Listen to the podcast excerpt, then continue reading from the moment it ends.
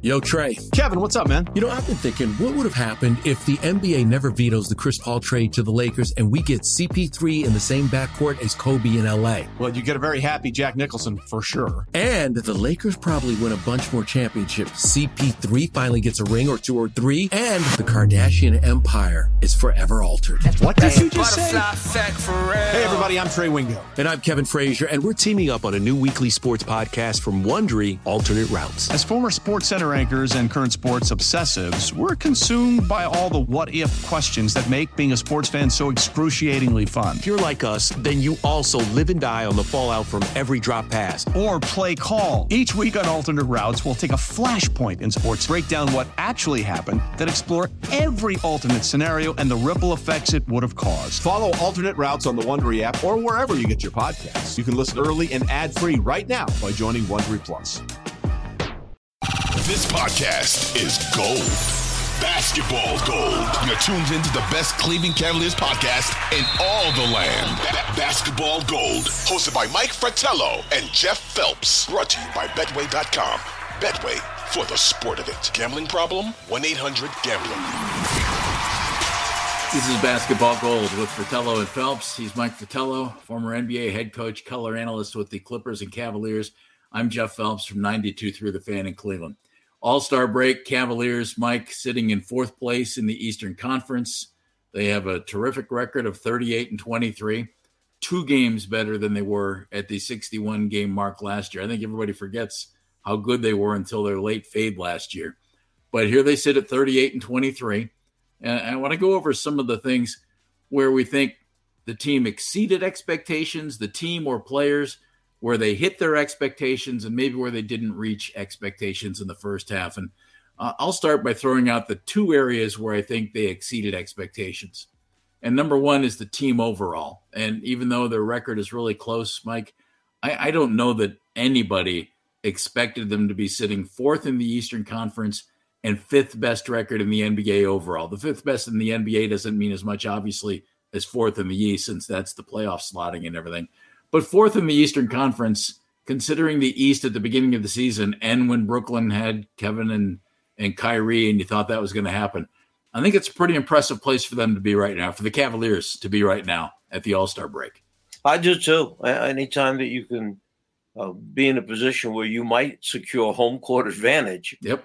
Uh, and it's not like they gained a whole lot of playoff experience last year. Um, it's you know they had such a great first half of the season, and whatever the point was that things turned around for them, you know, with injuries, and whatever else happened down the stretch, uh, they went out and added a superstar to their roster, uh, tweaked a couple other things, got Rubio back from his injury, and you know you're hoping he remains healthy the rest of the way and he can really contribute because they're a different team when he comes in and joins that rotation of Donovan Mitchell and Darius Garland. That's a pretty nice three man rotation there. Not, you can put Caris LeVert in if you want to put the fourth guy in there. Not a bad group of guards right there. Um, so that all of a sudden, here they are past, well past the halfway point in the season, yeah. sitting in a, in a spot where when they come back from the All Star break, and it's going to go so fast, Jeff. Uh, do you have the happen to have the breakdown in front of you of home games left and away games left when we come back for the last 21? I I don't have that completely, Mike, but I, I do know this, and we've talked about this a little bit. The way that this team is going to come out of the All Star break, schedule wise, uh, they have a they have a rough way to go. Let me let me double check one thing here. Uh, from a let's see, the Cavs have played well. They've played 31 home games, and they've played 30 road games. So that leaves what 11 road games and 10 home games. So pretty 50-50 split. Yeah, and then you know the next thing, obviously, the caliber of the teams that you're playing yes. down that stretch. I, I, if I remember correctly, the one thing that's kind of interesting is I think we have four times in the remaining games where we play the same team back to back, back to back. And yep. it may not necessarily be like a Monday and a Tuesday or a Tuesday and a Wednesday, but the games are against the team, and then their next game is against that team again, yeah. with maybe a day off in between. If I'm and, correct. and here it is, Mike, in Miami, March 8th and 10th, in Charlotte March 12th and 14th, and then at Brooklyn March 21st and 23rd, and at Orlando on April 4th and April 6th. That's that's strange. You know, you don't see that hardly ever. Let's go over those. Let's go over those four teams again, please. Miami, Miami, a contender, obviously for Absolutely. a spot, a home court spot in the Eastern Conference. Who else? Charlotte.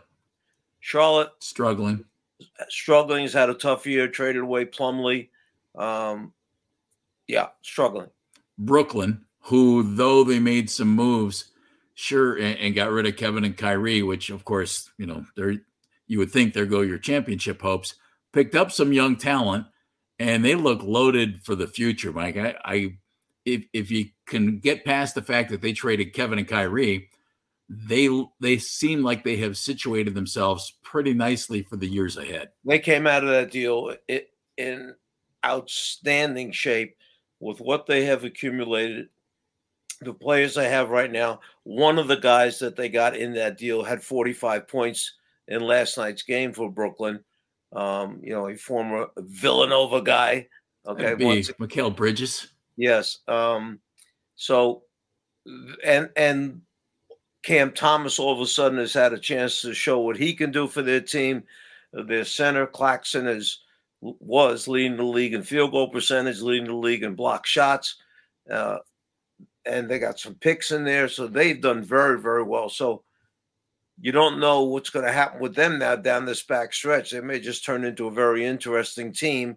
I know the last one you mentioned was Orlando, who, mm-hmm. boy, in the last 25, 30 games, they've really turned around what their season was all about. And then who was the fourth one that I missed? That was it. No, uh, Miami, Charlotte, Brooklyn, Orlando. That's it. Okay. Yeah.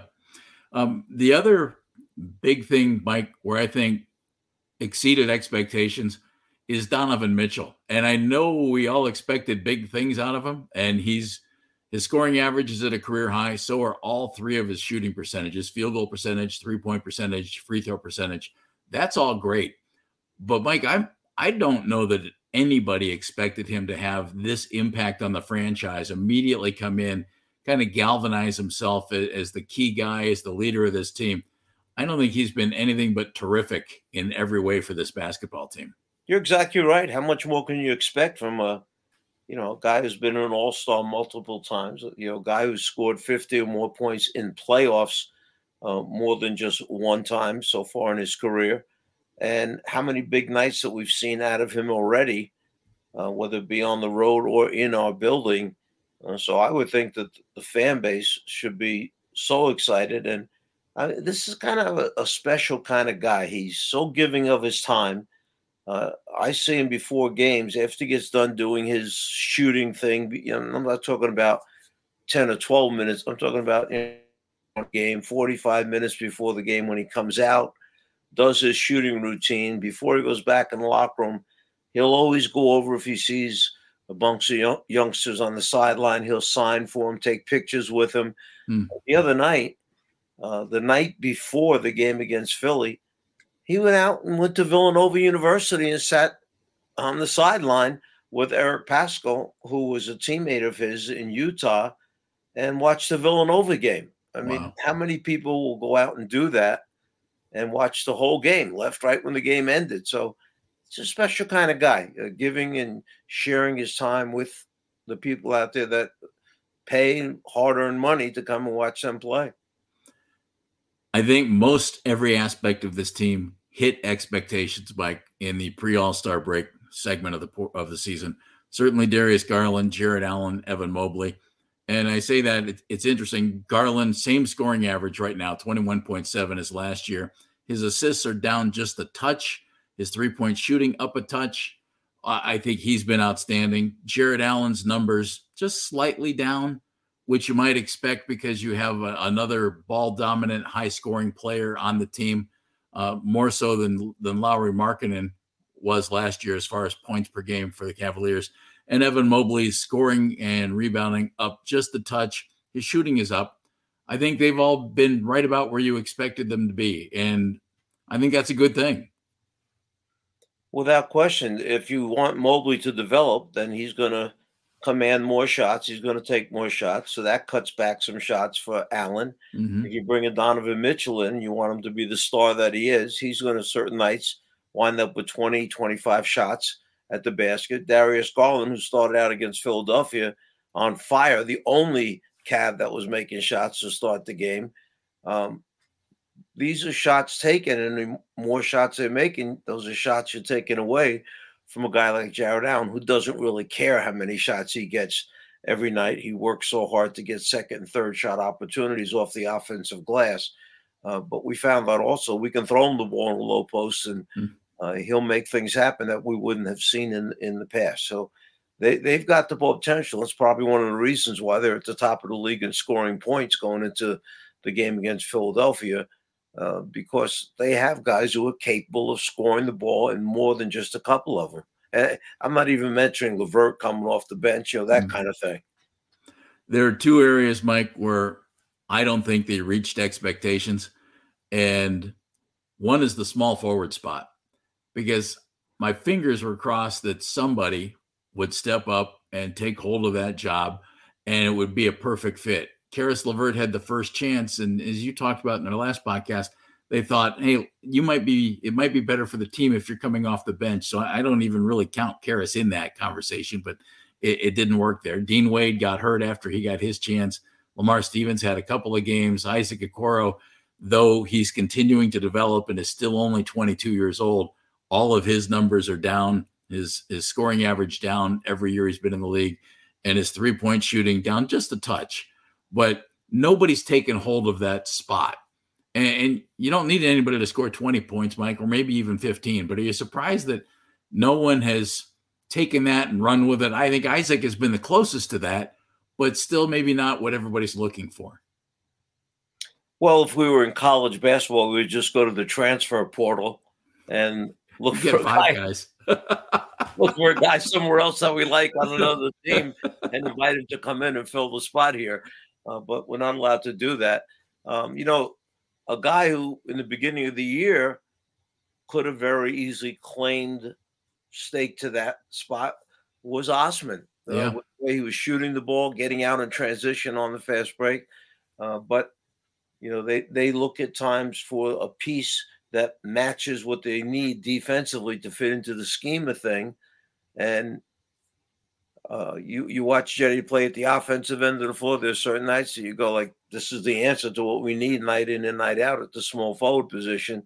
But then he may have breakdowns at the defensive end of the floor. So I think they're looking for the consistency, the solid play of whoever it is that's getting the majority of the minutes, and they've got three or four guys that they can take those chances with. This has been Basketball Gold, brought to you by Betway.com. Betway for the sport of it. Gambling problem? 1 800 Gambler.